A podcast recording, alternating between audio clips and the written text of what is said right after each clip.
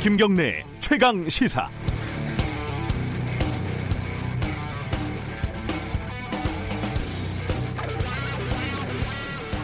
오랜만에 퀴즈로 한번 시작을 해보겠습니다. 어려운 문제가 아니니까요. 한번 들어보시죠. 어, 다음 중 가장 무거운 처벌을 받는 사람은 누구일까요? 어, 1번 부정한 방법으로 산재 보상을 받은 노동자 2번 산재 발생을 은폐한 사장 3번 산재 보상을 위한 조사를 거부하거나 방해한 사장 어, 내일이 청년 노동자 김용균 씨가 컨베이어 벨트에 끼어 숨진 지 1년이 되는 날입니다. 주말에 추모 행사도 많이 열렸었죠. 방금 말씀드린 퀴즈는 반올림에서 활동했던 임자훈 변호사가 SNS에 올린 건데요. 뭐 지금 시기를 봐도 그리고 출제자의 의도를 생각해 봐도 답은 쉽게 나오죠. 어, 먼저 부정한 방법으로 산재 보상을 받은 노동자 산업재해보상보험법 127조에 의해서 2년 이하의 징역 2천만 원 이하의 벌금에 처합니다. 산재를 은폐한 사장 산업안전보건법 68조에 의해서 1년 이하의 징역 1천만 원 이하의 벌금을 받습니다. 정확하게 절반이죠. 어, 산재 조사를 방해한 사장 산업재해보상보험법 129조에 따라서 200만 원 이하의 과태료를 받습니다. 어, 굉장히 좀 낮은 처벌이죠. 흥미롭습니다. 임자훈 변호사의 말대로 부정한 방법으로 보상을 받은 노동자가 부정한 방법으로 보상을 받지 못하게 한 사업주보다 두 배 넘게 무거운 처벌을 받는다는 사실. 어, 여전히 누덕이라고 비판받는 이른바 김용균법이 통과되는 것도 그 난리를 겪어야 가능했었습니다. 세상이 그렇게 쉽게 좋아지지 않는 거죠. 하지만 좋아지기를 원하고 좋아지기를 위해 행동하는 사람이 없으면 정말 쉽게 나빠진다는 사실도 우리는 잘 알고 있습니다. 지금 이 순간에도 하루에 3명씩 숨지는 노동자들의 명복을 빌겠습니다. 12월 9일 월요일 김경래 최강 시사 시작합니다.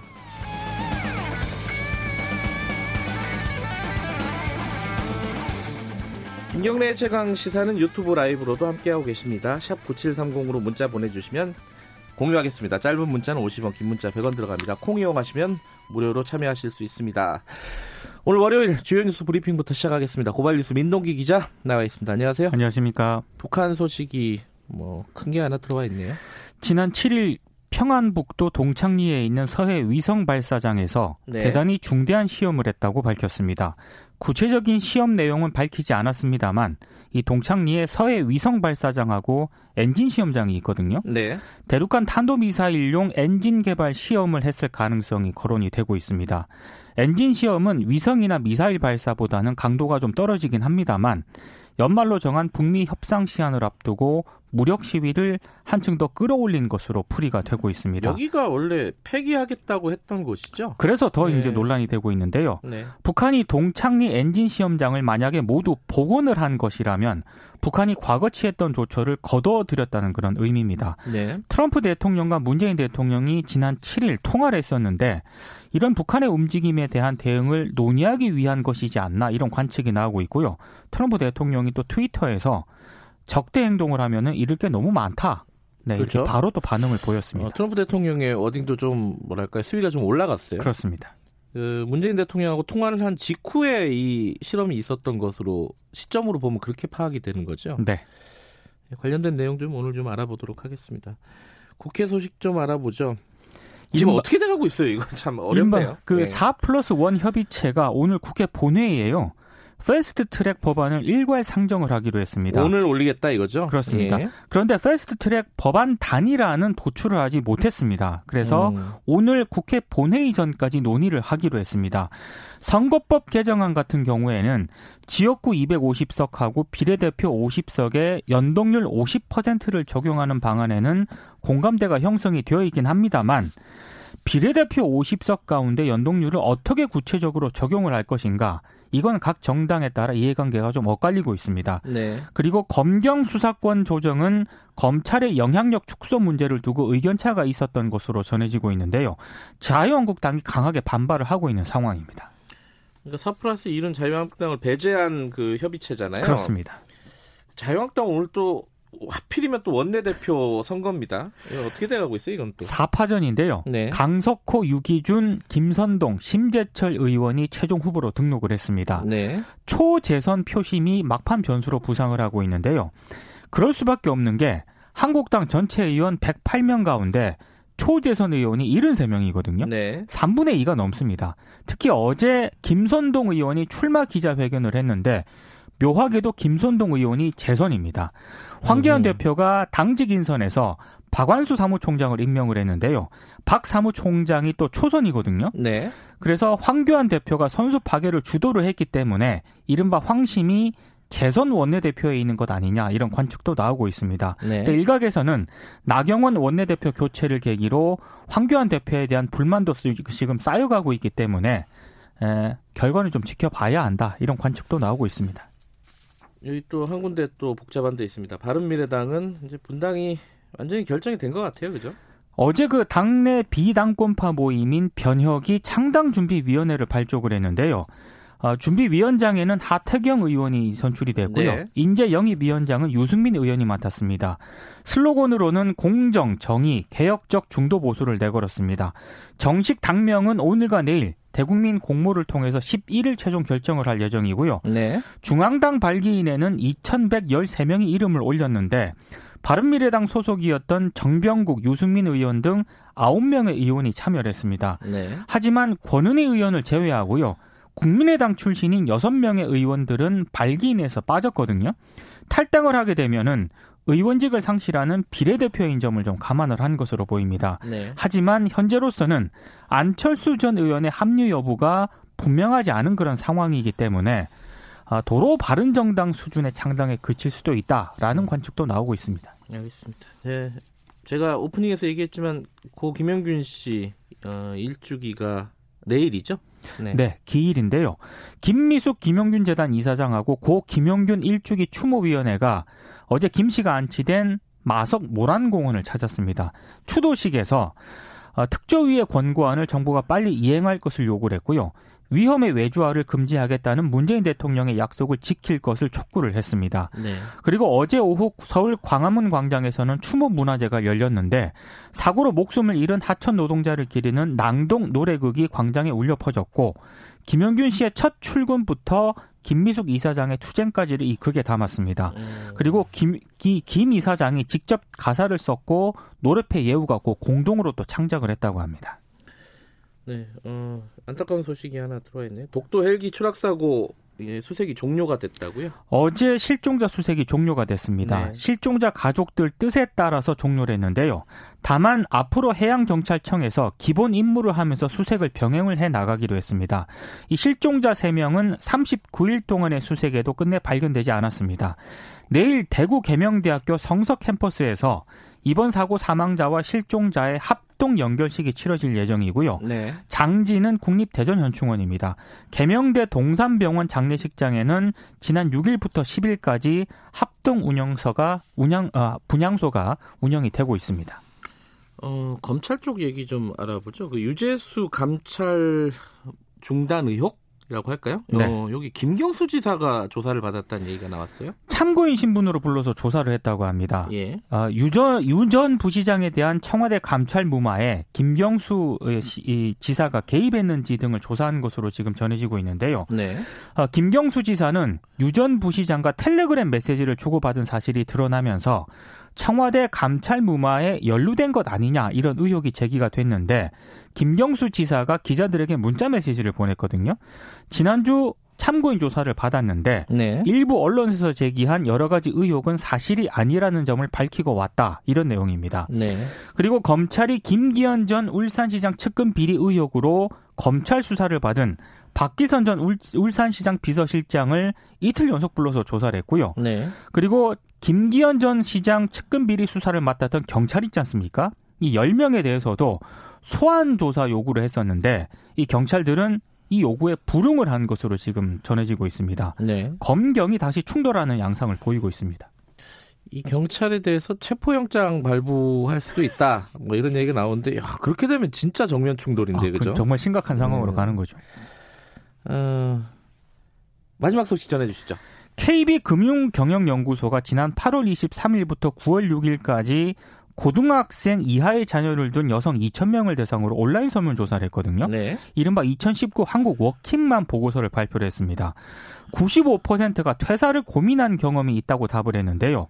퇴사나 이직을 고민했던 그 시기가 초등학생 자녀를 둔 워킹맘의 50.5%, 중고등학생 자녀를 둔 워킹맘의 39.8%가 자녀가 초등학교에 입학했을 때를 꼽았습니다. 요때 좀 심란하거든요. 그러니까 출산을 앞둔 예. 때나 자녀를 어린이집에 보냈을 때보다 더 높은 것으로 지금 조사가 됐는데 네. 또 절반 이상은 대부분 가족의 도움으로 위기를 넘겼다고 답을 했습니다. 네. 근데 일에 대한 의지는 여전히 강하더라고요. 뭐 전체 응답자의 75.1%가 현재 다니는 직장에서 계속 일할 계획이라고 답을 했는데 네. 여러 가지 좀 예, 어려움이 많은 것 같습니다. 애 키우셨던 기억이 있으신 분들은 아마 이게 이해가 되실 거예요. 왜냐하면 초등학교 들어갈 가면은 오히려 시간이 너무 많이 남아요. 그러니까 애를 돌보지 못하는 시간이. 네. 어린이집에는 저녁까지 받아주거든요. 그렇죠. 근데 네. 초등학교는 그거 못 하거든요. 잘. 빨리 끝나니까요. 네, 방과후 학교 그런 것들이 있긴 한데 여러 가지로 현실적으로 좀 어려워요. 그래갖고 그때쯤 그만두시는 분들이 회사를 꽤 있을 거라고 어, 저도 생각은 됩니다. 자, 여기까지 듣겠습니다. 고맙습니다. 고맙습니다. 고발뉴스 민노기 기자였습니다. 김경래 최강 시사 듣고 계신 지금 시각은 7시 36분입니다. 최강 시사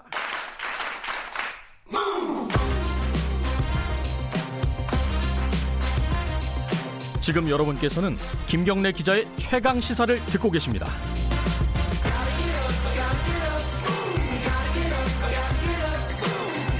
김경래 최강 시사 듣고 계십니다.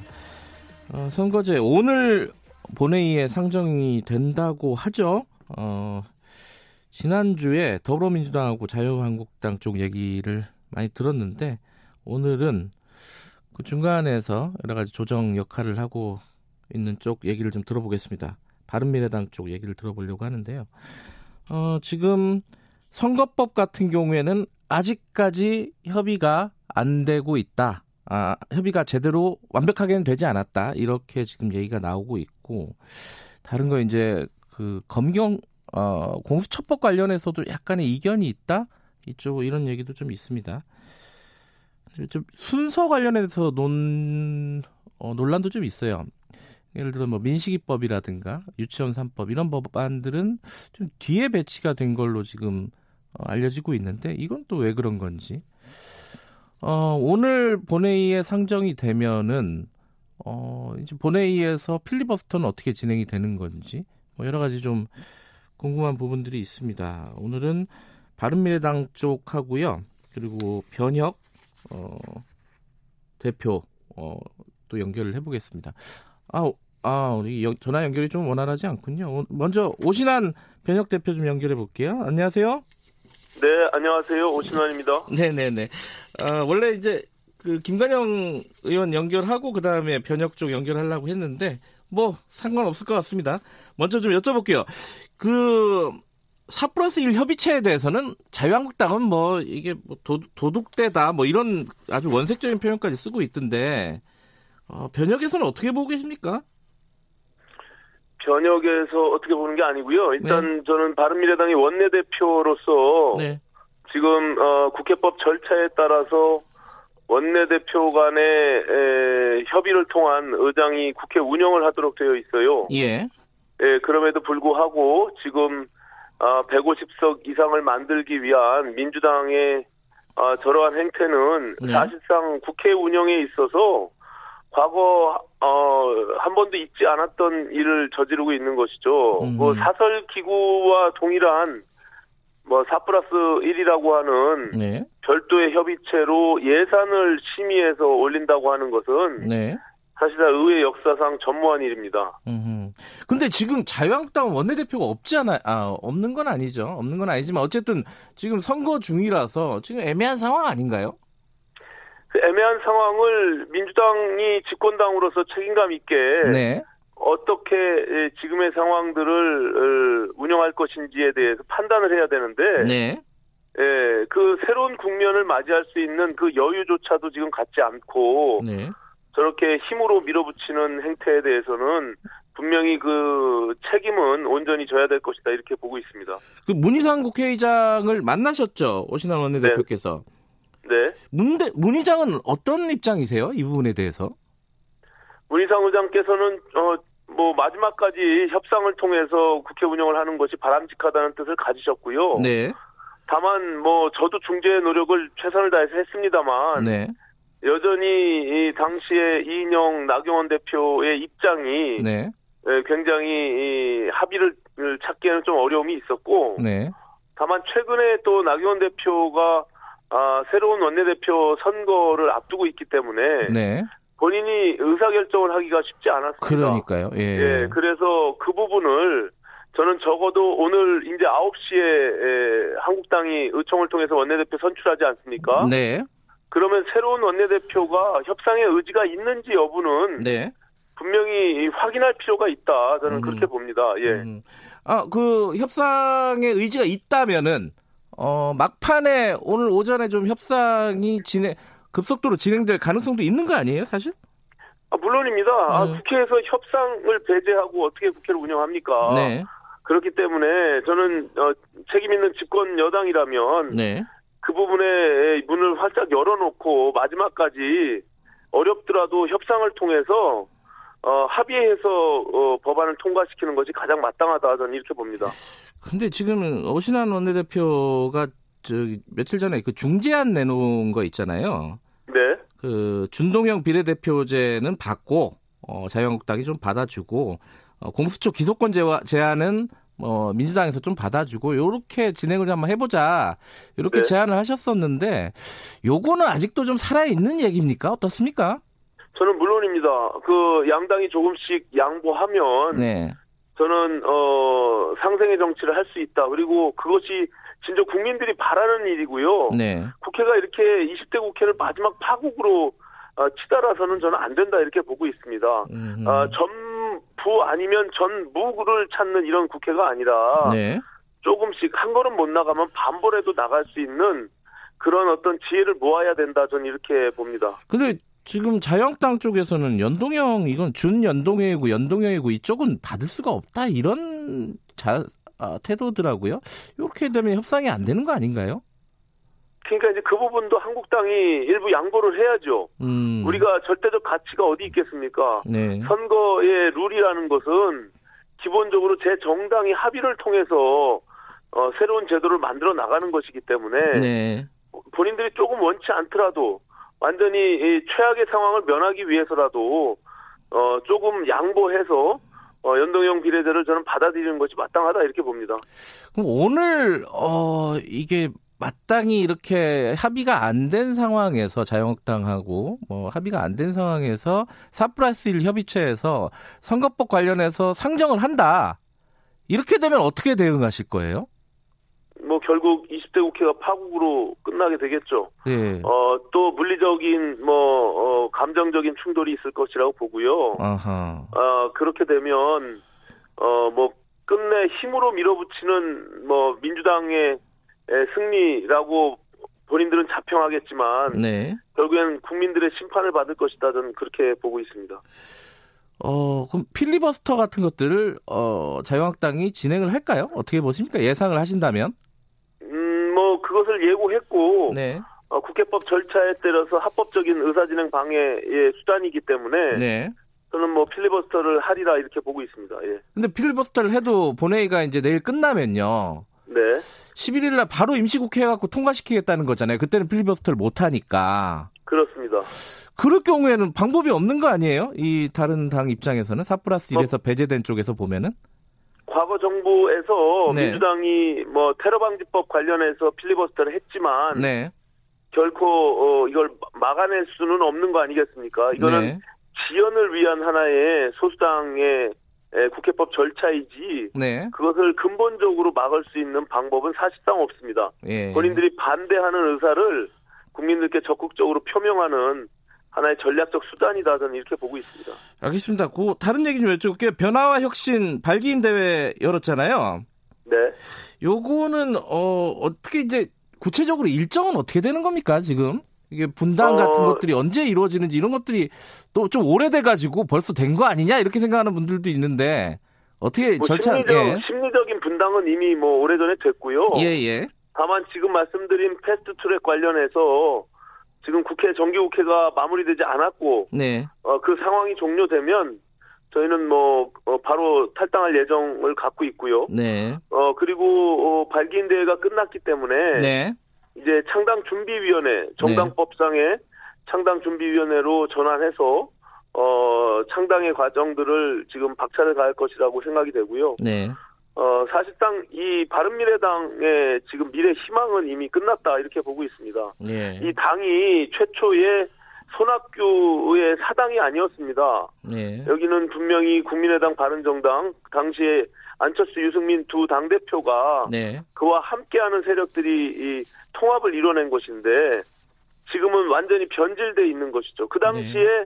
사실상 같이 뜻을 하지 않았던 사람들이 당을 장악하고 지금 변형돼 있는 왜곡돼 있는 당의 운영 때문에 네. 불가피한 선택을 할 수밖에 없었다 이렇게 말씀드립니다. 알겠습니다. 오늘 여기까지 들을게요. 고맙습니다. 네, 고맙습니다. 오신환 어, 변혁 어, 바른미래당 현재는 원내대표죠. 오늘 변혁 쪽에 계신 대표 얘기 들어봤습니다. 고맙습니다.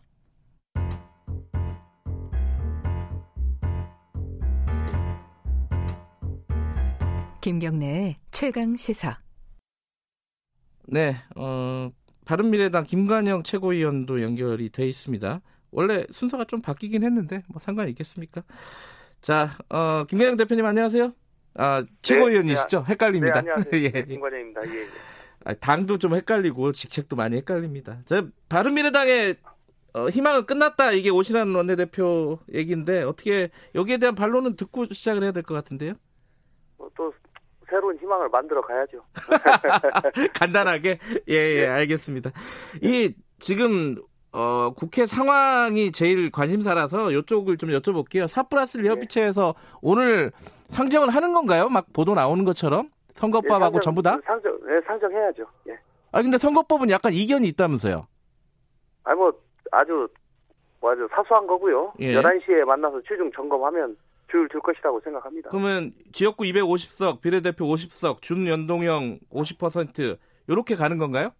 예, 뭐 저는 기본적으로 지난번 네. 그 패스트트랙에 올려진 한 225대 75. 네. 그 안에 나와 있는 구체적인 디테일한 여러 가지 배분 방식이나 네. 이런 것들은 그대로 유지를 하면서 네. 어, 의석 수만 뭐 불가피하게 조정하는 것이 맞다. 음. 당초에 안에서 수정되는 부분을 최소한으로 줄이자라고 네. 하는 입장이고 그런 방향으로 의견 접근이 돼가고 있습니다. 네. 음, 그러니까 지금 말씀 제가 한그 50석 50%요 정도로 지금 의견 접근이 거의 됐다 네. 이렇게 보면 되나요? 예, 그거는 아마 바뀌지 않을 겁니다. 예. 연동, 예, 준 연동형 50%. 예. 네. 50석도 안 바뀌고요, 비례대표. 예, 예, 예. 예. 근데 자유한국당에서 그 원내대표가 당선이 되면요. 예. 다시 협상하자. 이러면 어떻게 예. 되는 거예요? 그러면 또 해야 되는 거 아니에요? 뭐 협상해야죠. 예. 그러면 오늘 못 올리는 거 아니에요? 예. 아니 올리긴 올려야죠. 올리긴 올려놓고 아. 올리긴 올려놓고 협상 시한을 정해서 예. 뭐 협상할 수가 있죠. 그러나 아. 지금 무한정 끌 수가 없기 때문에 예. 에, 저는 적어도 자유한국당이 연동형 비례대표제의 요소에 관해서는 수용을 해야지만이 예. 예. 진정한 협상이 가능하다고 봅니다.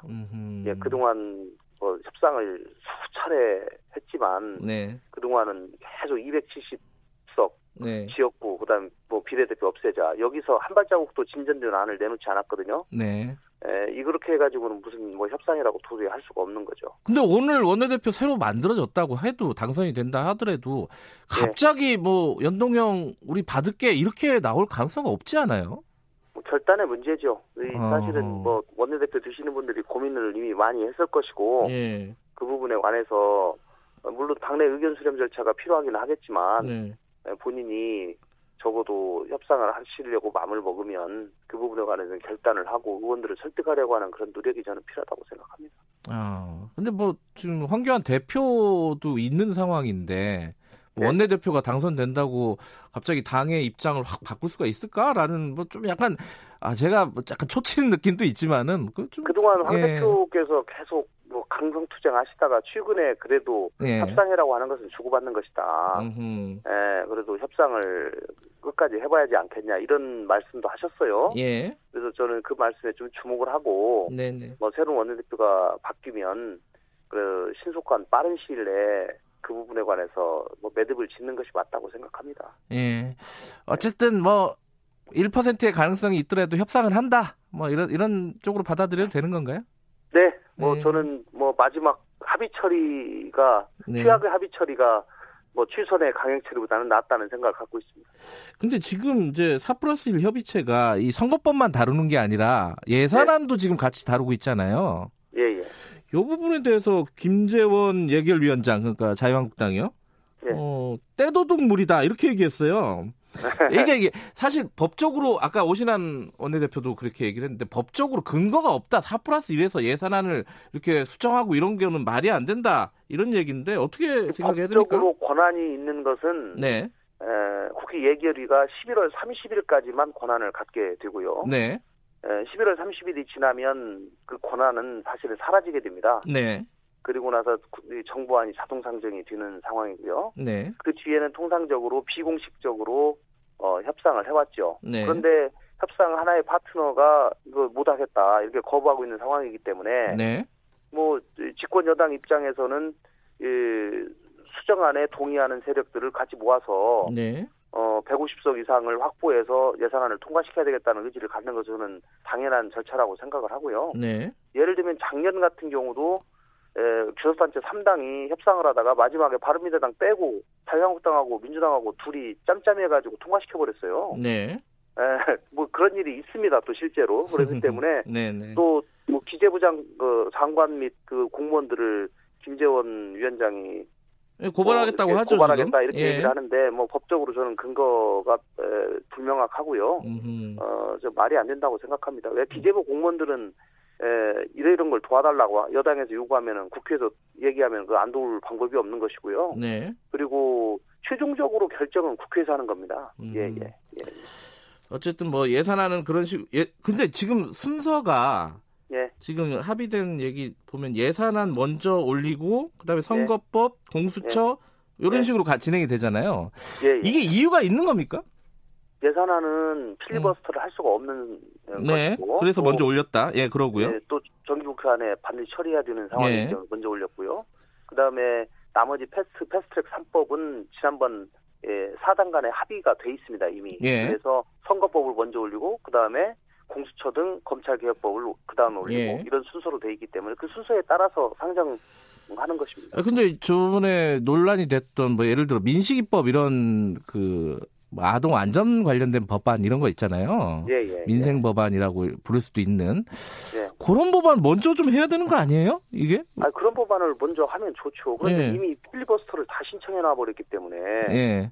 예, 그 거기서 필리버스터를 해버리면은 그냥 나머지 거는 의결을 음. 할 기회도 저, 저, 조차 갖지 못하고 예. 그 회의가 계속 변돼 버릴 가능성이 높기 때문에 예, 예. 천상 이거를 먼저 상정하고 예. 지난번에 이미 필리버스터를 신청해 놓은 것을 만약에 처리한다고 하면 네. 저는 뭐 그 부분에 관해서는 먼저 다 빨리 처리를 하는 것이 충분히 가능하다고 저는 음, 생각합니다. 민식이법은 그 필리버스터 신청 안 했잖아요.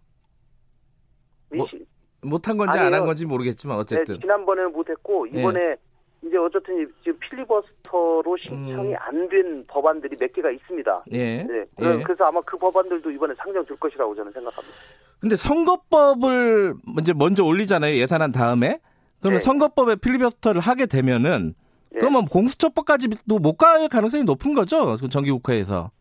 그렇습니다. 의결을 음. 못하고 필리버스터만 하고 정기국회가 끝나버릴 가능성이 음. 있죠. 그러면 바로 임시국회를 열겠다 이런 거죠? 11일 날? 소집 예, 소집은 돼 있고요. 예, 예. 아, 예, 뭐 국회 상황이 어떻게 돌아갈지 모르겠지만 어쨌든 뭐 어, 자유한국당 그 원내대표 당선되는 거 보고 어떻게 진행이 되는지 좀 네. 보겠습니다. 오늘 말씀 예. 감사합니다.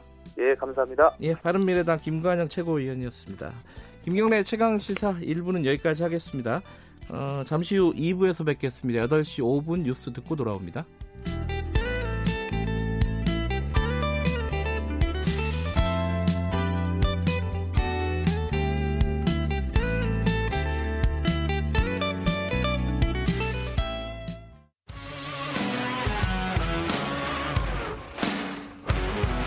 탐사보도 전문 기자 김경래 최강 시사.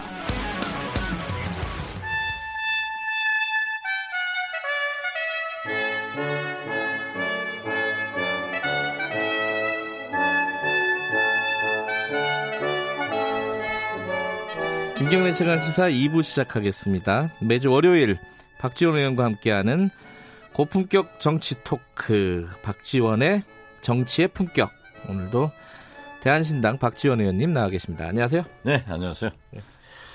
오늘이 또 굉장히 중요한 항상 월요일 중요한 날이긴 한데 오늘 그렇지. 굉장히 중요한 날입니다. 예. 9일. 예. 어, 오늘 법안 그 본회의가 이제 내일까지인데 오늘 관련된 패스트트랙 관련된 법안들 예산안하고 다 묶어갖고 올리겠다. 이게 지금까지 나온 얘기예요. 4 플러스 1 협의체에서. 네, 그렇습니다. 근데 자유한국당 지금 선거하고 있잖아요. 민주당 못할 것 같아요. 오늘 왜냐하면은 물론 정치 도의적 예. 도의적으로나 명분이 제1야당의 원내대표 경선을 하는데 네. 오늘 어떻게 밀어붙일 수 있느냐? 네. 그러면 꼬여요. 과연 원내대표가 어떤 분이 선출되려는지는 모르지만은 네. 황교안 대표는 지금도 청와대 분수대에 있잖아요. 네. 안 돼요. 그렇기 때문에 제가 지난 10월부터 줄기차게 얘기하듯 4 플러스 1을 살려서 step by step 하나하나 해나가야 돼요. 그래서 최소한 저는 예산만은 오늘 통과시키고 네. 오늘 오전에 선출되는 한국당 원내대표와 네. 협의를 해서 어, 내일 공수처법을 때려놓고 네. 그리고 선거 그 조정 문제는 아직도 4 플러스 1에서 명쾌하게 확정이 안 됐다고 하면은 이거라도 하자. 안 하면 해야죠. 언제까지 끌려다녀요? 음. 근데 어, 지금 박전 의원께서는 해야 좋은데 안 할 것이다 이거죠? 못한다 이거죠. 아, 못할 것이다. 예. 아. 그래서 저는 지난 10월부터 어떤 의미에서 보면은 계속 어, 민주당 지도부에다 4 플러스 1을 강화해라. 네. 이게 얼마나 중요하냐. 당신들은 전부 김대중 대통령 밑에서 정치를 배웠지 않냐. 원내 의석 한 사람 한 사람을 설득하고 음. 나가라. 이제 가로놓게 지금 하지만은 그래도 안 늦었어요. 언제까지 끌려갈 거예요? 저는 강경파가 아니고 늘 협상, 대화하자는 거예요. 네. 대화하는데 이제 한계가 넘었어요. 그리고 저렇게 끌려다니면요. 청와대도 대통령도 집권 여당도 무능하다. 그런 국민은 결론을 내립니다. 어쨌든 근데 뭐 여러 가지 충고는 하실 수 있지만은 지금 현재 상황은 못할 것 같다. 저는 그럴 것 같아요. 그러면 선거법도 안 되고 어 검경 관련된 어, 뭐 저기 뭐야 공수처 조정. 예, 네. 공수처하고 수사권 조정 다 안 될 거다 이렇게 보시는 거예요? 안 되지는 않죠. 어... 왜냐하면은 최소한 네. 에, 오늘은 명분과 네. 제1야당 원내대표 경선에 에, 예의를 갖추어서 못한다고 하더라도 네. 내일이 정기국회 마지막 날 아니에요. 네. 여기서 예산은 통과시키고 네. 또 공수처 문제도 통과를 시키고 검경 수사권 문제도 통과시키고 그렇죠. 아, 그리고 임시국회를 음. 소집해서 선거구 조정만은 다시 야당과 협의할 기회가 있지 않냐 저는 그렇게 봐요. 근데 지금 합의한 순서가 선거법이 먼저잖아요. 예산안이 것, 물론 맨 먼저 하겠지만. 어, 깬 것은 네. 한국당이 있겠지. 저 깬 사람들하고 네. 또 지금도 들어와서 하겠다는 게 아니라 네. 안 들어오겠다고 하는 사람들하고 그럼 음. 1년을 기다려요? 10년을 기다려요? 우리 임기는 내일 모레 끝나는데. 네. 그리고 예산은 그렇고. 음, 그러면 선거법도 임시국회 때 처리를 할 수 있을 거라고 전망을 하세요? 저는 그렇게 봅니다. 음. 왜냐하면 안 되면은 네. 패스트트랙에서 안경돼 있고 또 임시국회가 되면은 필리버스터가 무효가 돼요. 네. 그렇기 때문에 4 플러스 1을 네. 가동시켜라 이거예요. 음흠. 그래서 민주당이 자기들만 이익 보려고 하지 말고 4에게도 이익과. 같은 주주면은 배당을 해야 될 거 아니에요. 예. 알겠습니다. 근데 요번에 그 자유한국당에서 원내대표가 새로 뽑히면은 누가 뽑힐지 모르겠지만은 어찌된 뭐 그거야 뻔하죠. 어, 넷 친왕. 넷 중에 누가 제일 유력하십니까? 친왕 친박. 그게 누구예요?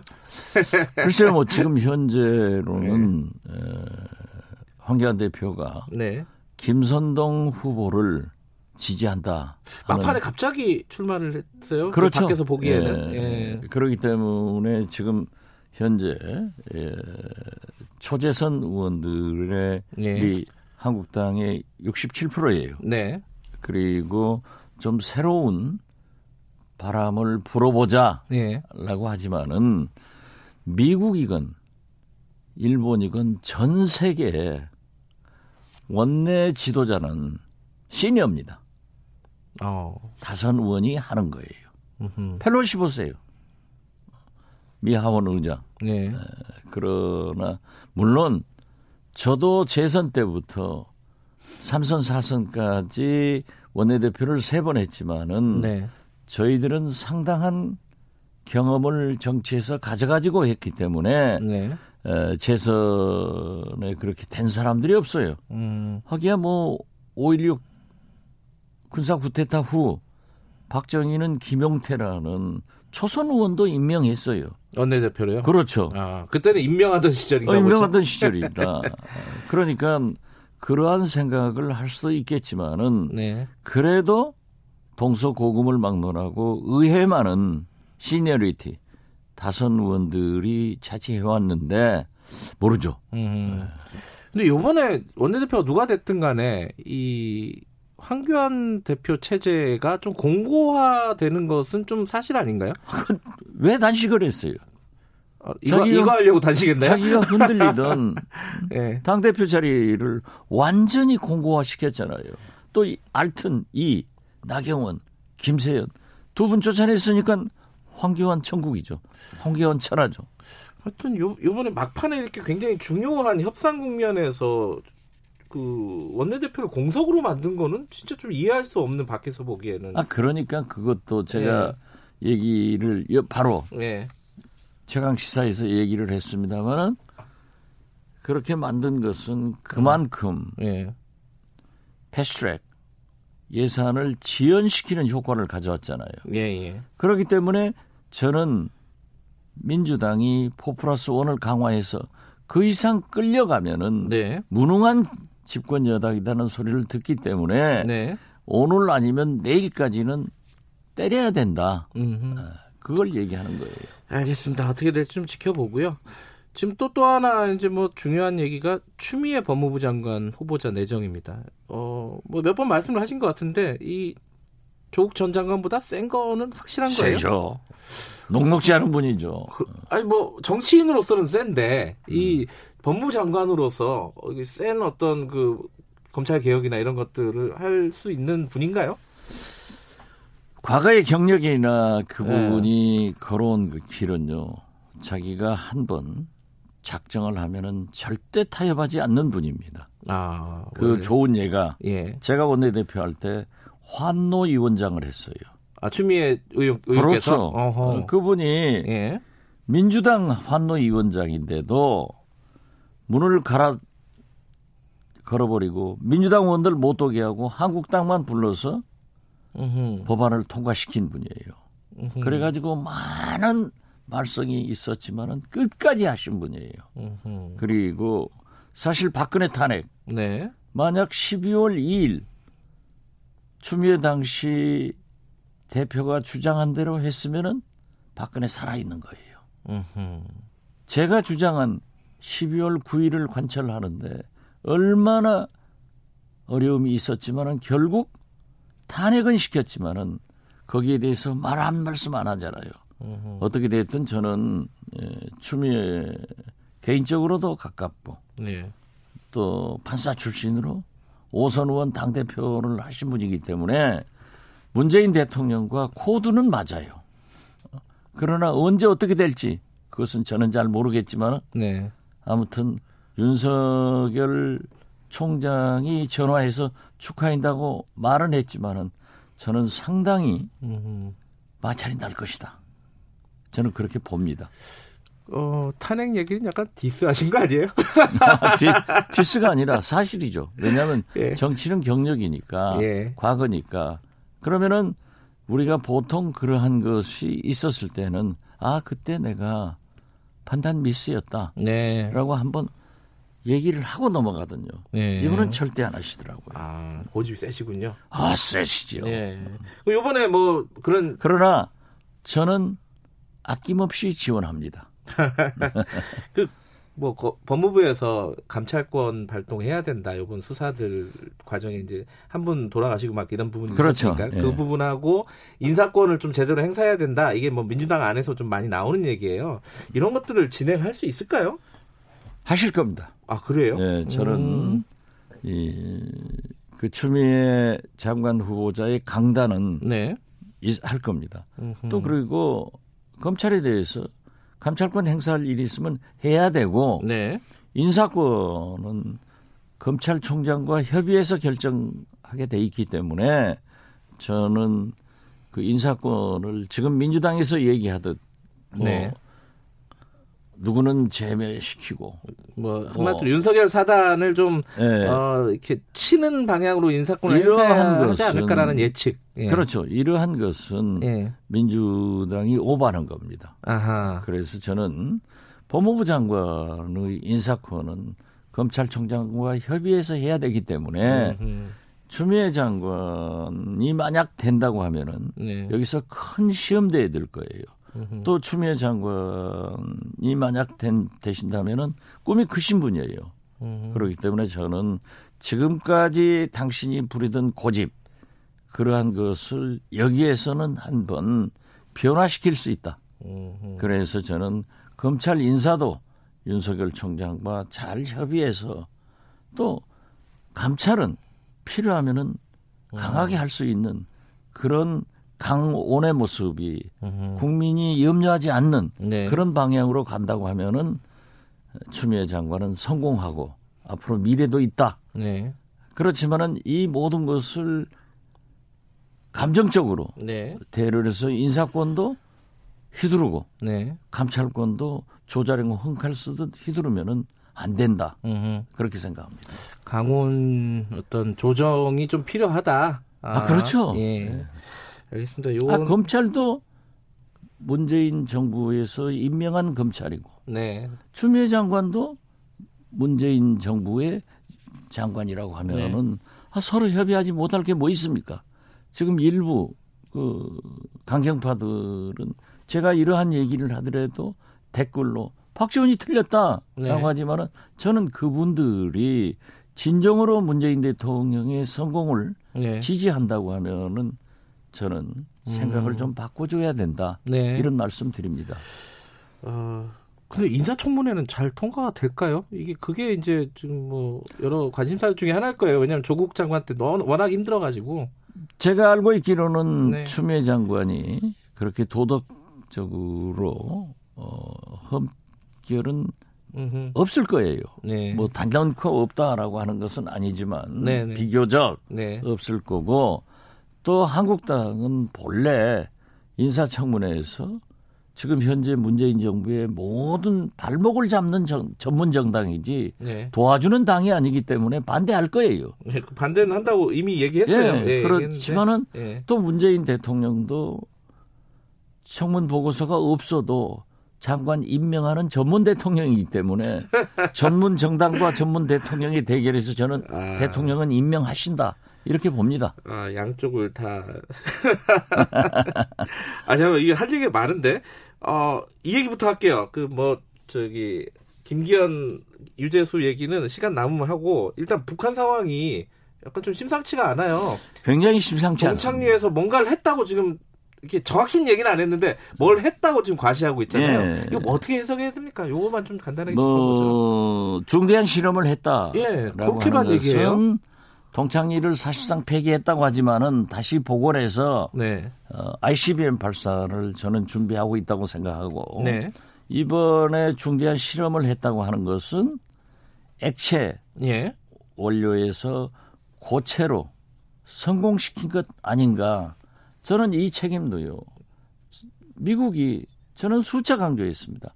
시간을 주면은 북한이 핵 기술은 더 개발된다. 네. 그러니까 시간은 북한 편이다라고 했는데 만약 이렇게 액체 고체에서 액체에서 네. 고체로 바뀌었다고 하면은 ICBM을 이동해서 어디든지 발사할 수 있는 고도의 기술을 허락했다. 음흠. 이건 참 문제가 되는데 어떻게 됐든 5일 전에 우리가 다 탐지하고 있었지 않습니까? 네. 인공위성으로 트럼프 대통령과 문재인 대통령이 전화를 해서 제가 알고 있기로는 과잉 대응을 하지 말자. 음흠. 다시 한번 대화를 촉구해보자.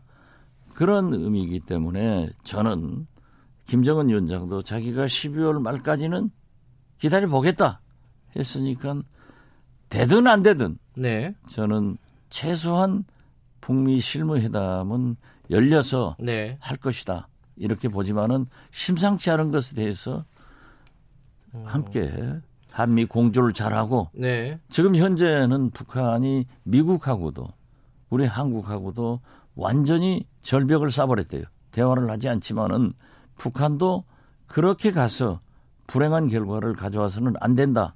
하는 것을 말씀드립니다. 그 한미 정상이 전화할 때는 그 사실 알고 전화했다 이렇게 보시는 거예요? 저는 그렇죠. 아, 아. 그래요. 그 사전부터 전부 음. 인공위성으로 또 우리 언론에도 보도됐지 않습니까? 예. 알겠습니다. 이 얘기는 어, 뒷 코너에서도 또 이어갈 내용이니까 여기까지만 듣고 어, 시간이 너무 빨리 갔네요. 네, 고맙습니다. 네, 감사합니다. 정치의 품격 박지원 의원이었습니다.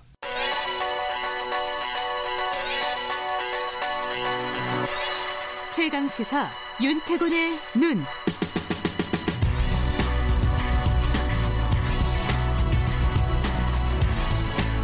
윤태곤의 눈 의제와 전략그룹 더모아의 윤태곤 정치 분석 실장 나와 계십니다. 안녕하세요. 네, 안녕하세요. 북한 얘기 좀 이어가 보죠. 예. 지금 심상치 않은 건 사실이에요. 그렇죠. 이어서 음. 해보죠. 최근에 보면요. 최근도 아니고 한참 됐는데 북한이 뭐 다양한 발사체를 않습니까? 계속 쏘죠. 네, 계속. 네, 그중에 예. 방사포도 있었고 단거리 미사일도 있었고 이게 사거리가 길지 않기 때문에 남북 군사 합의 뭐 위반은 아니다. 네. 그리고 미국한테 직접적 위협도 아니다. 대략 우리 정부나 미국은 그런 입장이었잖아요. 네. 말하자면은 북한이 이게 도발이라면은 도발에 별로 대응을 안 했지 않습니까?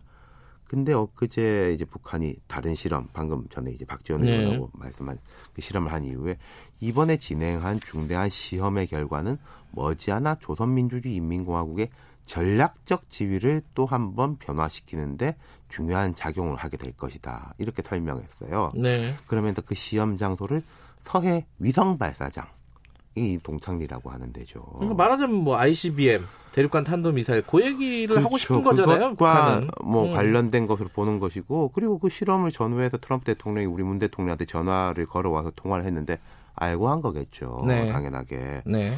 그리고 이 통화 이후에 한미 양국은 비핵화 대화를 위한 모멘텀을 유지해야 한다는데 공감대를 형성했다. 뭐 이런 좀 추상적인 수준으로 통화 내용을 브리핑했고 또 북실험 이후에 우리는 아직 공식 논평도 내놓지 않았어요. 그러니까요. 음. 이건 몰라서 안 내놨다기보다 음. 좀 의도된 침묵 내지는 음. 일단은 관망 혹은 무시 뭐 이런 쪽에 가깝지 않을까 싶죠. 그러니까 이게 이제 사람들이 궁금한 거는 북한이 이게 판 깨려 그러는 건가 아니면 뭐 좀 얘기하자고 하는 건가 이거잖아요. 그러니까요. 이게 예. 북한이 이제 올 연말에 대화 재개 시한으로 정해놓고 그래서 이제 긴장감 높이는 건 대화 재개 압박용이다 이런 분석도 있는데 근데 북한이 입장에서는 앞서 말씀드린 대로 다양한 발사체 쏘고 그랬는데 자기들 입장에서는 별 변화가 없다. 음. 그러자 이제는 미국을 향해서 험한 말을 하고 처음에 네. 우리한테만 험한 말을 하고 미국에 대해서 말을 아꼈지 않습니까? 그러니까요. 근데 네. 또 이제 동창리 실험장에서 뭔가 하고 그러는 거죠. 이제 우리가 할 수 있는 게 뭐가 있어요 지금? 그러니까 우리라는 게 네. 미국과 한국 그다음 좀 좁혀서 한국만 보면은 현실적으로 뭐 쉽지는 않을 것이다. 오늘 뭐 문 대통령이 유튜브에 번호를 접견한다고 하는데 아마 거기서 좀 메시지 같은 게 나올 수는 있을 건데 그건 네. 좀 간접적인 것이고 네. 북한이 대화의 장으로 나서도록 설득한 것이 우리가 자체적으로 당근을 제시할 수 있느냐. 음. 예컨대 우리가 식량 지원 방안 등에 대해서는 이미 북이 거부한 바 있습니다. 어, 금강산 떼가라. 우리 네. 스스로 여기 이제 발전시키겠다. 그리고 중국에서 뭐 관광객 보내준다. 네. 이런 이야기도 나오고 있는 거죠. 북한 네. 입장에서는 강경체하고 자구책을 동시에 두 카드를 다 쓰고 있는 것이고 또 우리하고 미국한테 보여주는 것이고 음. 그럼 미국이 당근을 제시할 수 있느냐 당장에 대북 제재 완화 같은 거. 근데 이게 비핵화 관련된 명시적인 어떤 액션이었고 북한이 말하자면 수위를 높이고 있는데 미국이 당근 제시한다. 쉽지 않을 거예요. 이건 음. 역시 미국 선거도 있고 그러면은 이게 흔히 말하는 잘못된 행동에 대한 잘못된 보상 과거에 말했던 그런 프레임이거든요. 선거를 지금 양쪽에서 다 얘기했어요. 북한도 얘기하고 그렇죠. 미국도 얘기하고. 네. 김성 주 유엔 북한 대사가 미국의 대북 전략이 대선에 맞춰 있다 이렇게 언급했습니다. 네. 그러니까 이거는 저도 한번 이런 말 한적 있어요. 미국 이런 거 아니냐. 미국에 대한 직접적 안보 위협, ICBM이나 SLBM 등 실험은 중단되고 그냥 이렇게 대략 대화하고 트럼프 대통령이 트위터로 립서비스 해주면서 시간 보내는 게 음. 대선에 유리하게 보이는 거 아니냐. 네. holding 시켜놓는 거. 근데 북한은 우리는 그런 거 용납 못한다. 라고 직접적으로 말을 했고, 그 다음 행동으로 보여준 게 동창리 실험이라는 거죠. 음. 그러자 이제 트럼프 대통령이 김 위원장은 내가 곧 선거를 치른다는 것을 알고 있다. 나는 그가 선거에 개입하지 않을 것으로 생각하지만은 우리는 지켜봐야 한다. 이렇게 받아쳤는데. 무슨 말이에요 이게? 자, 북한은 당신들 선거하는 거 우리 알고 있어라고 네. 말하고 미국은 내가 선거하고 있다는 걸 네가 알고 있다는 것을 나도 알고 있다. 아, 어려워. 라고 말을 하는 네. 거죠. 그러니까 상대 수 그다음에 다음 수에 대해 가지고 머리 싸움이 치열한 건데 네. 이런 점에서 이제 문제는 우리의 개입 공간이 그리 많아 보이지 않는다. 아하. 일단 뭐 북미 간 채널이 없는 것도 아니고 방금 박지원 의원 말씀하셨지만 우리 기대하기로는 북미 실무 협상이 재개되기를 기대하는 것이고 네. 북한은 미국을 직접 상대하는 것이고 그래서 이제 북이 미국보다 우리를 더 신뢰한다면 공간이 있을 수도 있겠지만은 실질적 가능성만 따지면은 차라리 미국의 움직임을 이끌어내는 게 더 쉬울 수도 있을 거예요. 지금 현재로서는요. 예. 근데 여기 또 하나 복잡하게 얽혀 있는 게 중국입니다. 왕이 외교부장 자, 왔다 가고. 좋은 예. 이야기 별로 안 하고 갔죠. 네. 우리나라 와가지고 강경화 장관 만나가지고는 중국은 시종일관 국제관계의 민주화를 주장해왔다. 큰 나라가 작은 나라를 괴롭히고 다른 나라의 내정 간섭을 하는 것에 반대한다. 이게 뭐 누구 이야기냐? 자기들 이야기냐? 이런 그렇죠. 상도 있었는데. 자기들도 엄청 큰 나라면서. 그러니까 이게 사실상 미국 겨냥한 것이고 그리고 왕이 부장이 우리 문 대통령이 예방했습니다. 네. 그 직후에 중국 외교부 대변인의 브리핑이 양국은 합의된 공동인식에 따라 사드 등 중한 관계의 건강한 발전에 영향을 끼치는 문제를 계속 적절하게 처리하고 서로의 핵심 이익과 정당한 관심사를 존중하기로 했습니다. 이렇게 논평했단 음, 말이에요. 말씀하신 대로 우리한테 그렇게 맞게 좋은 얘기는 아니에요, 다들 지금 상황에서. 중국하고도 그렇고 북미 관계 이렇고 미국하고 또 방위비 분담금 문제 있고. 네. 가만 보면요, 요즘은 차라리 한일 관계가 차라리 제일 나은 면이 있어요. 진짜요? 그렇죠. 자, 지소미아 종료 유예와 동시에 물밑 대화 재개되고 있지 않습니까? 음. 그리고 말은 아끼지만은 이른바 문희상 안에 대한 공감대가 양쪽에 다 있는 것 같고 한일 관계는 오히려 아 이제 바닥 쳤구나. 네. 그리고 일본이 어떻게 움직일지 좀 예측 가능한 게 있다는 거죠. 예. 근데 다른 쪽은 그게 안 보인다는 거죠. 와, 아이러니하네요. 일본이 차라리 제일 나은 것 같다. 지금 그렇죠. 우리 관계가. 아니, 상대하기가 낫다는 어, 거죠. 일본이 뭐 훌륭하다 음, 이런 게 아니라 예. 지금 상황이 참 아이러니한 상황입니다. 네. 자, 여기까지 듣겠습니다. 고맙습니다. 감사합니다. 윤태곤의 눈이었습니다. 김경래 최강시사 2부는 여기까지 하고요. 어, 잠시 후 3부에서 뵙겠습니다. 일부 지역국에서는 해당 지역 방송 보내드립니다.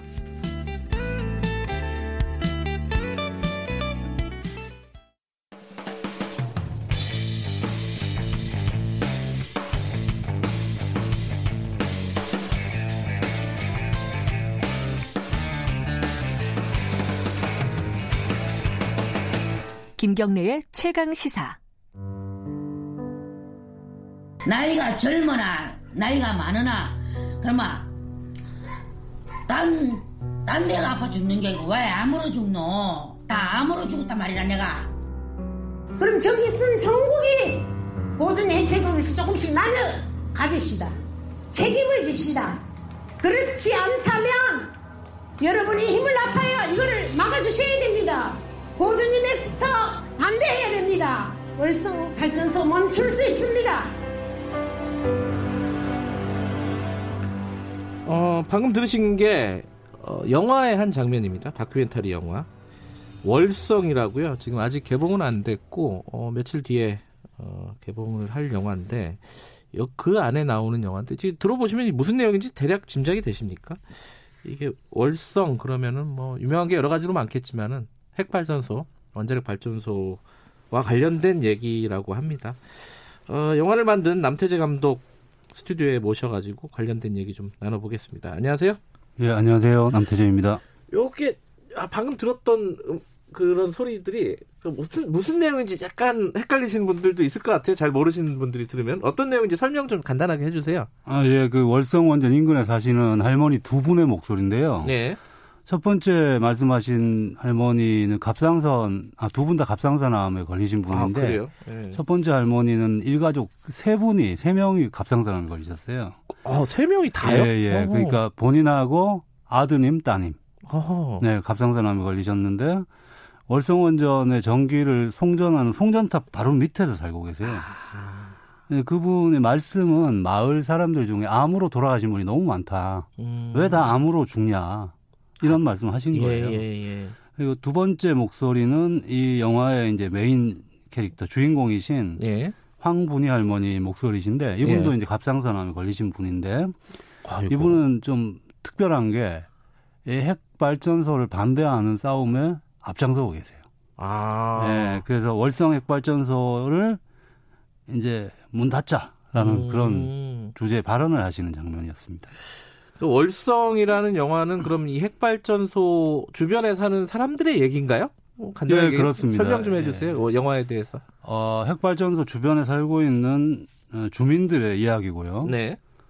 어, 그리고 이제 보통 이제 핵발전 문제라든지 뭐 에너지 문제 이렇게 얘기를 하면 상당히 딱딱하고. 그러니까요. 그 다음에 아. 뭐 이게 정보를 주고 혹은 뭐 핵이 위험하냐 뭐 음. 얼마나 위험하냐 아니냐. 논쟁 예. 예, 예. 그런 음. 식으로 많이 이제 다가가죠. 근데 네. 저희 영화는 그것과는 완전히 다릅니다. 그래서 오. 어. 아주 눈물과 웃음이 있고 네, 그런 감동이 있는 그런 휴먼 스토리예요. 예. 근 방금 그랬잖아요. 지금 저 지금 나오신 어, 음성에서 나오신 할머니 두 분 다 지금 암에 걸렸다. 갑상선 암에. 그, 예, 그렇습니다. 그 할머니 가족분들도 뭐 아들, 딸 뭐 다 어, 암에 걸렸다고. 이게 다 연관관계가 밝혀진 거예요? 아니면 아직도 이렇게 오리무중인 거예요? 왜 이렇게 음, 암이 많은지? 오리무중까지는 아니고요. 예. 어, 지금 발전소 전 세계적으로 보면은 이 핵발전소 근처에 사람들이 별로 많이 살지는 않아요. 그렇겠죠. 위험한 곳이니까. 예, 예. 네. 우리나라만큼 이렇게 밀집해서 살고 있는 곳이 없습니다. 아, 거의. 우리나라만 예. 이렇게. 예. 그러다 보니까 이제 핵발전소 인근 주민들의 암 발병에 대한 연구는 별로 없어요, 사실. 아하. 근데 우리나라에서 이제 갑상선암과 연관성, 모든 암과 연관성에 대한 연구가 있었습니다. 네. 국가에서 했던 연구고요. 네. 그 연구의 데이터를 해석을 두고 좀 논쟁이 있었는데, 네. 그 서울대학교 보건대학원에서 그 연구를 재해석한 결과 원전 인근 지역과 원전에서 먼 지역 사이에 갑상선암의 발병률이 2.5배 차이가 난다. 음흠. 이런 연구가 있습니다. 음, 공적인 연구네요. 예, 어. 국가에서 했던 연구죠. 예. 어, 이, 아, 그 얘기가 아마 사람들이, 그러니까 우리 청취자분들도 아, 생각을 해보니까 우리는 원전 바로 옆에 사람이 살잖아요, 사실. 그렇죠. 어, 근데 외국은 안 그렇다는 거예요. 어, 그건 또 몰랐던 얘기네요. 네. 근데 이제 우리나라에도 뭐 고리 원전도 있고 뭐 영광에도 있죠. 그리고 네네. 뭐 월성에도 있고 원전은 여러 군데 있어요. 네. 근데 왜 월성을 이렇게 영화의 소재로 이렇게 결정을 하신 거예요? 네, 뭐 두 가지 이유가 있는데요. 네. 첫 번째 이제 영화가 잘 되려면 주인공이 매력적이어야 되잖아요. 그래서 우리 이제 월성 지역에는 황분이 할머니와 음. 이웃 주민분들이 이런 원전에 대한 반대 운동을 하시거나 네네. 네. 이런 문제 제기를 하시는 분들이 다 노인들이세요. 음. 70대 연 연령대로 보면 70대 네. 할아버지 할머니들이셔서 네. 그 할아버지 할머니들의 삶과 어떤 이런 싸움의 이야기가 정말 우리들에게 많은 생각거리를 던져주고 좀 네. 마음에 울림을 주겠다 해서 이제 월성을 택하게 됐고요. 또 한 가지는 월성 원전 이 사실 우리나라의 핵 폐기물의 절반을 네. 만들어내는 곳이에요. 음흠. 그러니까 이 핵발전소는 이 폐기물이 해결이 안 되고 있지 않습니까? 네. 네. 근데 그런 해결 안 되고 있는 폐기물의 문제를 가장 아주 단적으로 보여주고 있는 곳이 월성이다. 아니 다른 곳은 폐기물이 없어요? 왜 월성에 아, 적게 나오죠. 아 월성만 많이 나와요? 네, 왜그 그런 거예요? 월성에는 이제 원자력 발전소 중수로입니다. 이게 아하, 다른 곳은 경수로. 아하. 이게 무거운 물을 쓰는 곳이고 다른 곳은 가벼운 네. 물을 쓰는 곳이라고 생각하시면 되는데 중수로의 특징이 이제 핵 폐기물이 많이 나와요. 아하. 근데 중수로가 4 개가 있었어요. 네. 지금 하나는 정지가 된 상태입니다만은 4개 우리나라 전체 핵 발전소가 지금 24개가 돌아가고 있는데 그 중에 20개가 만들어내는 것만큼이나 요 4개가 만들어낸다는 거예요. 그 양을. 음. 그래서 상당히 심각한 문제이고 음. 핵 폐기물의 문제를 단적으로 보여주는 곳이다. 이렇게 본 거죠. 근데 이제 뭐 원전에 대한 논, 논쟁은 어 그 전부터 많았고 문재인 정부 들어와서는 이제 뭐 탈핵 정책이 추진이 되면서 논쟁이 굉장히 가속화된 것도 사실이긴 해요. 네. 어 근데 이 이걸 영화로 만들어야겠다. 영화로 만드는 것도 다르잖아요. 뉴스를 만드는 거나 뭐 이렇게 논리적으로 논쟁을 하는 거나 또 다른 네, 얘기인데 그렇죠. 언제쯤 왜 이걸 영화로 만들어야겠다 이렇게 생각을 하셨어요? 저는 뭐 이게 뭐 그 핵 문제에 관한 영화로는 아주 판도라라는 아주 히트작이 있었지 않습니까? 아, 그건 극영화죠. 예. 예. 근데 저는 이제 뭐 그런 재난적으로 접근하는 네. 것도 뭐 의미가 있다고 생각을 했는데 네.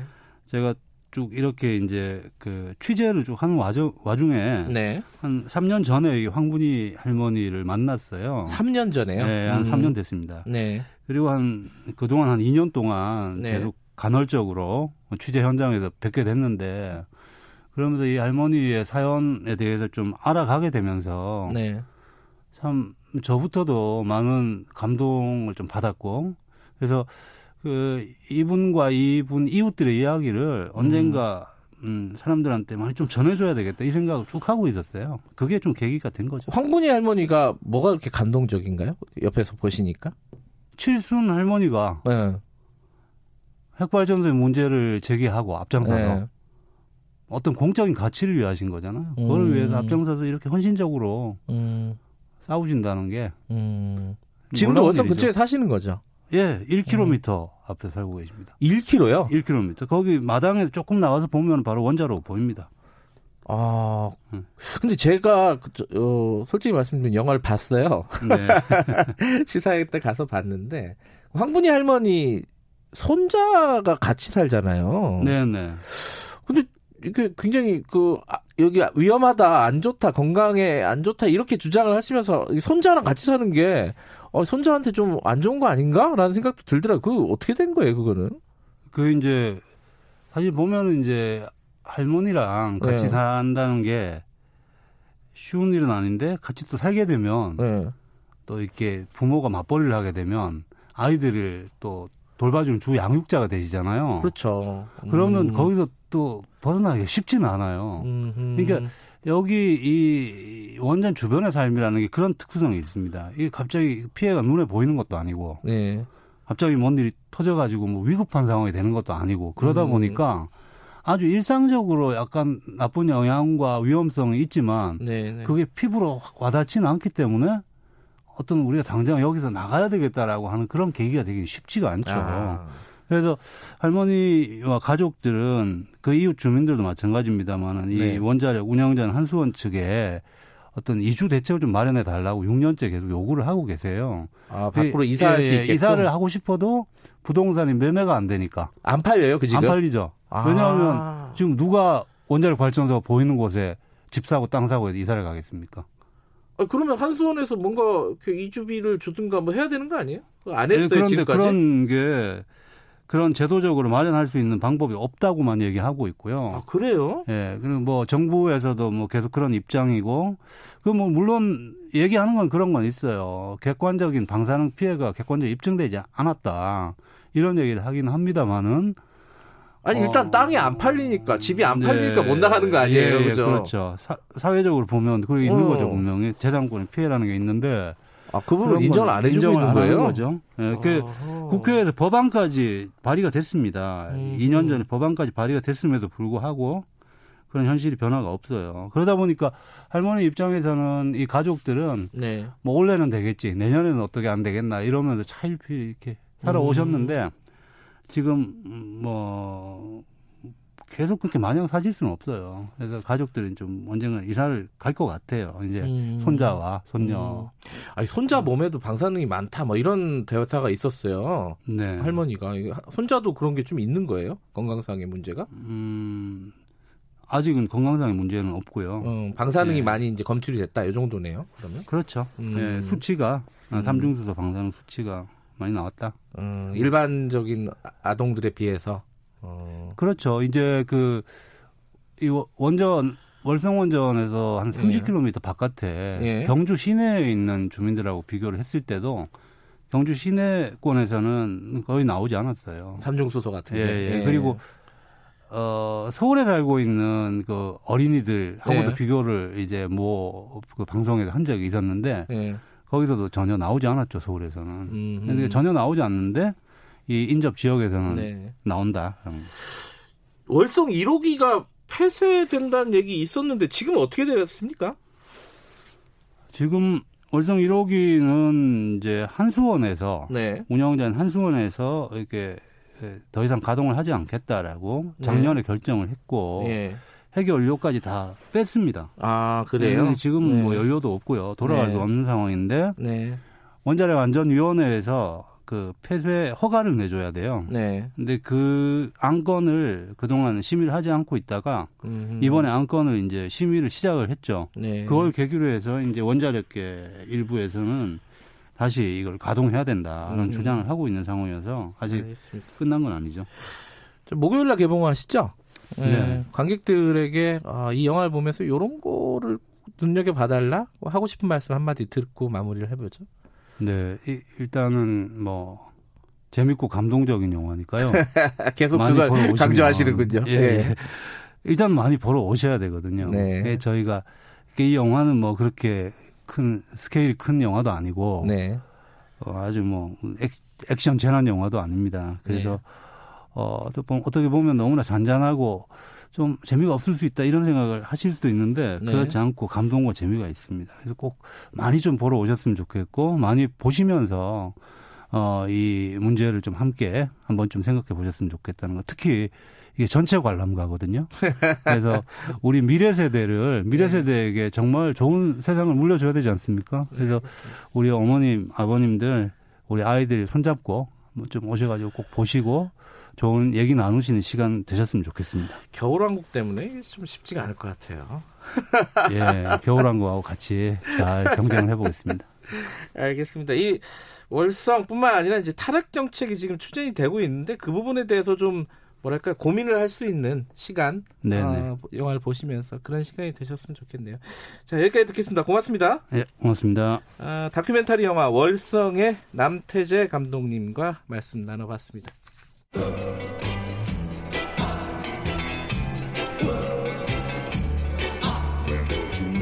정글 같은 아침 시사의 숲에서 오늘도 웃고 울고 즐기며 사는 자연인 김경래 씨. 그의 하루 일과는 KBS 1라디오 김경래 최강 시사를 진행하는 것으로 시작합니다. 어, 그런데 이게 무슨 소리죠? 아침부터 열심히 준비한 자연인 김경래의 밥상 같이 드셔보실래요? 후회 없는 아침, 건강한 시사. 김경래의 최강 시사. 네, 최근에 검찰 수사로 시끌시끌합니다. 아, 김기현 전 울산시장 관련된 하명 수사 의혹이 있고 유재수 전 부산시 경제부시장 관련된 감찰 무마 의혹이 있는데 오늘 오늘 김기현 사건 좀 알아보겠습니다. 이게 어 약간 주장이 달라요. 김기현 전 울산시장 측근이나 이쪽에 관련된 수사가 하명이다라는 쪽이 있고 그 원래부터 진행되고 있었던, 수사다 이런 쪽이 있어요. 지금 관련된 취재를 현지에서 오랫동안 하신 한결의 전국 1팀 신동명 기자 연결해서 관련 얘기 좀 여쭤보겠습니다. 안녕하세요. 예, 안녕하십니까. 신동명입니다. 신 기자께서는 울산에 언제부터 계셨죠? 예, 1989년부터 여기서 취재. 아, 그래요? 오래 오래 하셨네요. 예. 예, 그렇습니다. 울산 뭐 상황에 대해서는 누구보다 잘 아실 것 같은데. 제가 방금 말씀드렸듯이 양쪽의 입장이 좀 다릅니다. 이제 예를 들어 황운하 청장 같은 경우도 그렇고 일부에서는 이거 원래부터 쭉 계속되던 수사인데 하명이 무슨 하명이냐 이렇게 얘기하는 쪽이 있고 아니다 이거 명백하게 하명했다는 증거가 있지 않느냐 이런 쪽이 있는데 일단 원래부터 하던 수사는 맞아요? 뭐가 어떤 게 맞는지 먼저 좀 하나 하나씩 좀 따져보죠.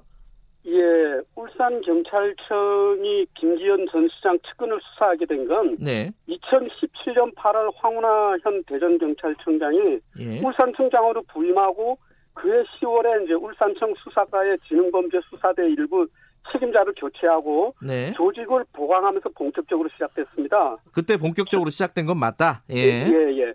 그래 청와대 첩보가 경찰청을 통해 이제 울산 울산청에 내려온 시점이 예. 그해 12월 말쯤 되는데요. 아 12월. 이전부터 예. 예. 그러니까 이전부터 수사가 이루어지고 있었다고 봐야죠. 음. 그리고 전적으로 청와대 하명으로 선거 개입 수사를 했다고 좀 보이기는 좀 아, 보이지는 않는 것 같습니다. 그래 전체적으로 김기현 전 시장 측근 수사는 청와대 네. 첩보에 따른 것도 있었고요. 네. 그다음에 이제 고발에 의한 것도 있었고 네. 경찰 스스로 인지해서 또 이뤄진 것도 있었습니다. 네. 그래 당시 이제 황운하 울산 경찰청장은 이제 토착 비리 척결 차원에서 네. 이루어졌다고 이제 그 주장을 했었죠. 일단 시점으로 보면은 어, 청와대 하명은 어, 수사 착수 시점보다는 늦다 이런 거네요. 일단은 그죠? 예, 그렇습니다. 근데 여기에 대해서 어, 또한 가지 논란이 뭐냐면 당시에 이제 이 사건이 경찰이 수사를 쭉 했는데 검찰이 경찰 수사를 방해했다. 이게 이제 황운하 청장의 주장이에요. 그리고 예, 검찰은 이거 무리한 수사다. 어차피 무, 무죄 날 게 뻔한데 기소 못하는 수사를 했다 그래서 불기소 처분을 했잖아요. 예. 물론 이제 지금 신동명 기자께서 이게 어느 쪽이 맞다 이렇게 판단하실 수는 없겠지만은 좀 사실관계에 대해서 여기 여기에 대해서 좀 시사점을 줄 만한 부분이 있을까요? 이 사건을 잘 몰라가지고요. 예, 저기 그러니까 그런 이런 경우가 있습니다. 그러니까 네. 김기현 전 시장 제 측근 수사 중에 네. 그 동생과 관련된 이제 사건을 수사하면서 네. 경찰은 이제 사실은 또그 김기현 전 시장의 그 형과 관련된 부분에 대해서도 이렇게 이제 혐의를 잡고 네. 수사를 하고 있었는데 사실은 이제 이걸 검찰이 이제 수사 지휘를 하는 과정에서 네. 그형 사건과 관련해 가지고 실제 이제 이거 좀 이 부분에 대해서 좀 더 보완 수사를 해봐라고 이제 지휘를 하고는 그 관련해서 이제 관련 계좌나 이런 거 이제 압수수색 영장을 신청했을 때는 네. 검찰에서 전부 기각했다는 거죠. 아. 그래서 그리고 수사 지휘를 그렇게 해놓고는 네. 왜또 그렇게 이제 영장을 그, 그가 같이 청구해 줘야 네. 그 수사가 원활히 이루어질 수 있는 건데 네. 그, 그 그런 데 대해서는 어, 영장을 기각하고 하니까 네. 그 오히려 수사를 더 무력화 무력화하면서 그러 그러는 중에 이제 동생 사건에 대해서 갑자기 또 뒤에 이제 불기소 의견으로 네. 통치를 하라고 이제 또 그래 지휘를 하니까 네. 이제 경찰에서는 이거는 결국 동생 사건을 흐리기 위해서 음흠. 형 사건을 또 빌미로 해서 이렇게 수사에 혼선을 준 거 아니냐 이제 이런 또 불만을 갖게 되는 거죠. 여기서 형이 김기현 전 시장 말씀하시는 거죠? 아니 그러니까 김기현 전 시장의 형을 아 김기현 어. 전 시장의 형을 예, 예. 지금 예. 이, 그 부분은 지금 크게 이렇게 부각이 되지 않았죠. 음. 이게 이게 사실 뭐 누구 잘못 그러니까 경찰이 잘못한 거냐 검찰이 잘못한 거냐 이 판단이 참 어려운 것 같은데 아 이게 참 여쭤보기도 뭐하고 참 힘드네요 이 부분은 좀 그렇습니다. 현지에서는 여론은 좀 어땠습니까? 이 사건에 대해서 어, 토착 비리 중에 하나였다고 아까 말씀하셨잖아요. 예. 어땠습니까? 그 당시에 이제 불기소 처분 내리고 나서 검찰이. 예, 아, 아무래도 이제 이게 지금 저 불기소 처분지보다도 네. 이 사건에 대한 제 경찰 수사가 이루어지면서부터 좀 뭐 지역에서는 이제 여러 의견이 있었습니다. 이제 자유한국당 같은 경우는 이제 이게 지방선거를 이제 겨냥한 이제 뭐 공작 기획 수사다. 네. 뭐 이런 얘기가 있었고요. 근데 이제 민주당 같은 경우는 정말로 그 김기현 시장 그 재임 기간에 한 30여 건의 이제 아파트 그 신축과 관련한 인허가가 있었는데 거기 그거 관련해서 전면적인 감사가 필요하지 않느냐 하는 지적도 있었고요. 네. 하지만 이제 실제 일반적인 여론은 그러니까 실제 이제 김기현 전 시장 그 측근의 어떤 그 비리 혐의가 사실이냐 여부를 떠나가지고 네. 어쨌든 그러한 그 이야기가 지역사회에 떠도는 그 자체가 김 전 시장의 주변 인물을 제대로 관리하지 못한 데 대한 음. 어떤 그 책임은 면할 수 없는 거 아니냐 하는 네. 그런 분위기가 좀 지배적이었습니다. 그 김기현 시장 관련돼서 그 전 전에 그러니까 김기현 시장 사건과 관련 없이 그 전에 고래고기 사건이 있었잖아요. 예. 그래서 검찰과 경찰의 어떤 갈등 관계가 다른 지역보다 굉장히 좀 심했다 이렇게 볼 수도 있는 건가요? 예, 좀 그래 봐야 되겠죠. 네. 그래서 고래고기 사건은 이제 2016년 4월에 네. 울산의 한 경찰서에서 이제 밍크고래 불법 포획 사건을 수사하면서 증거물로 이제 고래고기 27톤을 압수했는데요. 네. 이 중에 21톤을 이제 울산지검이 한 달 만에 네. 피의자 유통업자들에게 돌려준 일이 있었습니다. 네네. 그러니까 이와 관련해 가지고 울산 경찰청이 해양 환경단체 고발을 받아가지고 1년 반 가까이 지난 뒤에 이제 2017년 9월에 이제 위법성을 가리기 위한 수사에 나서면서 검경 간의 이제 갈등이 시작됐죠. 네. 그래 이 사건이 얼마 뒤, 이 사건 이제 이 수사가 시작된 지 얼마 안 돼가지고 또 바로 김기현 전 시장 피건 네. 수사가 또 이루어졌고요. 그러니까 이 두 사건이 이제 맞물리면서 음흠. 어 그리고 검경 간의 갈등이 더욱 이제 증폭되지 않았나 이렇게 음. 이제 봐지는 거죠. 그러니까 한마디로 말해서 이제 그 김기현 전 측근 관련된 수사에 불기소 처분을 내린 게 검찰이 그 네. 앞에 고리고개 관련된 뭐 이런 어떤 갈등 관계가 영향을 미친 게 혹시 없을까 이 부분에 대한 의심이 좀 있는 거죠.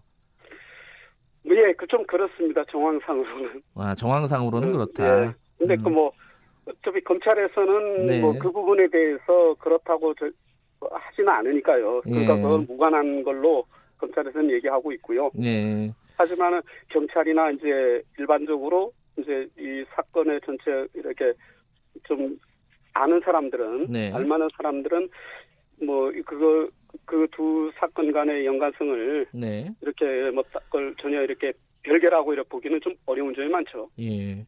근데 김기현 전 시장이 당시에 소환되지도 않았다면서요? 경찰 수사하는 과정에서? 예, 그렇습니다. 그러니까 이제 김 원래 이제 김기현 전 시장 그 측, 그 동생과 관련된 사건은 네. 한 건설업자의 고발에 따라서 이루어졌습니다. 예. 그래서 작년 1월달에 고발장이 이제 울산청에 접수됐는데요. 네. 그때 바로 이제 고발된 사람이 그 이제 김 김기현 전 시장 동생하고요. 네. 그러니까 동생의 초점이 맞춰졌지만은 네. 김기현 시장하고 당시 시장 그다음에 예.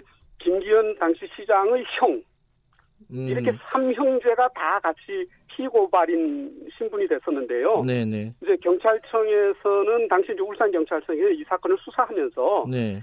김기현 시장에 대해서는 바로 그 참고인으로 이제 신분을 바꿨죠. 네. 바꾸고 피고발인이 아니고 참고인 신분으로 바꾸고 그리고 실제로 한 번도 소환 조사를 하지 않았습니다. 음흠. 그 이유에 대해서는 그때 경찰은 그때 황운하 청장도 그때 한 말이 있습니다. 그 선거를 앞두고 그 개입을 선거 개입을 최소화하기 위해서 그랬다고 했죠. 이번에 송병기 경제부시장 얘기가 나왔어요. 그 제보자 예. 제보자가 이제 송병기 부시장이라는 얘기인데 송병기 부시장이 송철호 당시 이제 후보자 어 지금은 이제 시장의 예. 측근인 건 맞는 거죠? 울산에서는 예. 어떻게 평가하시나요? 예, 이제 송병기 그 부시장은 네. 원래 이제 이전에 울산시 개, 그 개방형제 계약직 상급 중인 교통건설국장으로 있다가 김기현재 전 시장이 들어오고 1년 뒤에 네. 이제 계약 기간이 끝나서 이제 울산시청을 떠나게 됩니다. 네. 그리고 2년 뒤에 그 이제 선거 출마를 준비하던 이제 송철호 현 시장 쪽으로 가서 이제 정책 공략 업무를 맡았는데요. 네네. 그런데 이제 그송 시장하고는 송 시장이 2003년에 이제 고속철도 울산역 범시민 유치위원장을 맡아 활동한 적이 있었습니다. 네네. 그때 이제 송 시장이 당시 그때 이제 송 부시장은 이제 교, 울산시 교통기획과 기획과장으로 있었는데요. 네네. 그때 이제 울산역 유치에 이제 정부에서는 상당히 부정적인 입장이었죠. 음. 그때 이제 이 이제 송, 송병기 부시장이 그때 교통기획과장으로 있으면서 그때 그 정부 관계자들에게 울산역의 필요성에 대해서 좀 논리적으로 조리 있게 이제 설명하는 것을 브리핑하는 것을 보고 당시 이제 그 송철호 시장이 상당히 이제 그 눈여겨보고 음흠. 아주 인상적으로 이제 지켜봤다면서 그, 그 뒤로 이제 두 사람이 인연을 맺은 것으로 네. 울산을 알, 려져 있습니다. 예. 그 선거 기간에 캠프에 참여한 것도 맞고요. 예, 저기 캠프에서 음. 이제 정책 공약 업무를 맡았죠. 네, 그렇군요. 근데 이제 뭐 양, 양쪽에 유리하고 불리하고 있는데 이게 시, 시점이 지금 수사 시점이 좀 너무 늦은 거 아니냐. 어, 이런 측면에 대한 문제 제기는 어떻게 보십니까? 예, 아무래도 이제 검찰에서는 음. 그러니까 이제 작년에 이제 울산 경찰청에서 이루어진 이제 측근 수사에 네. 대한 이제 그 추이를 쭉 지켜 보고 아마 그에 맞춰서 이제 그 이제 이래 음. 저 뭐죠 이제 이게 황운하 이제 청장 네. 이제 황운하 청장이 작년 3월달에 이제 3월 말에 네, 네. 자유한국당에서 그 이제 당시 이제 울산시청을 압수수색한 것과 관련해 가지고 네. 그때 황운하 경찰청장을 울산 경찰청장 상대로 저 고발을 한 게 있었습니다. 예. 그래서 그 수사가 이제 1년 뒤에 마침 예. 그 시점이 올해 4월달에 이제 그 올해 3월 달하고 4월 달에 알겠습니다. 그 이, 예, 예, 그 예. 그 비서실장하고 동생의 사건이 이제 불지수첨되면서 그 이후에 이제 알겠습니다. 지금 시간이 없어 갖고 여기까지만 들어야겠네. 예, 예. 고맙습니다. 예, 예. 예. 예 고맙습니다. 최강 시사는 오늘 여기까지 해야겠습니다.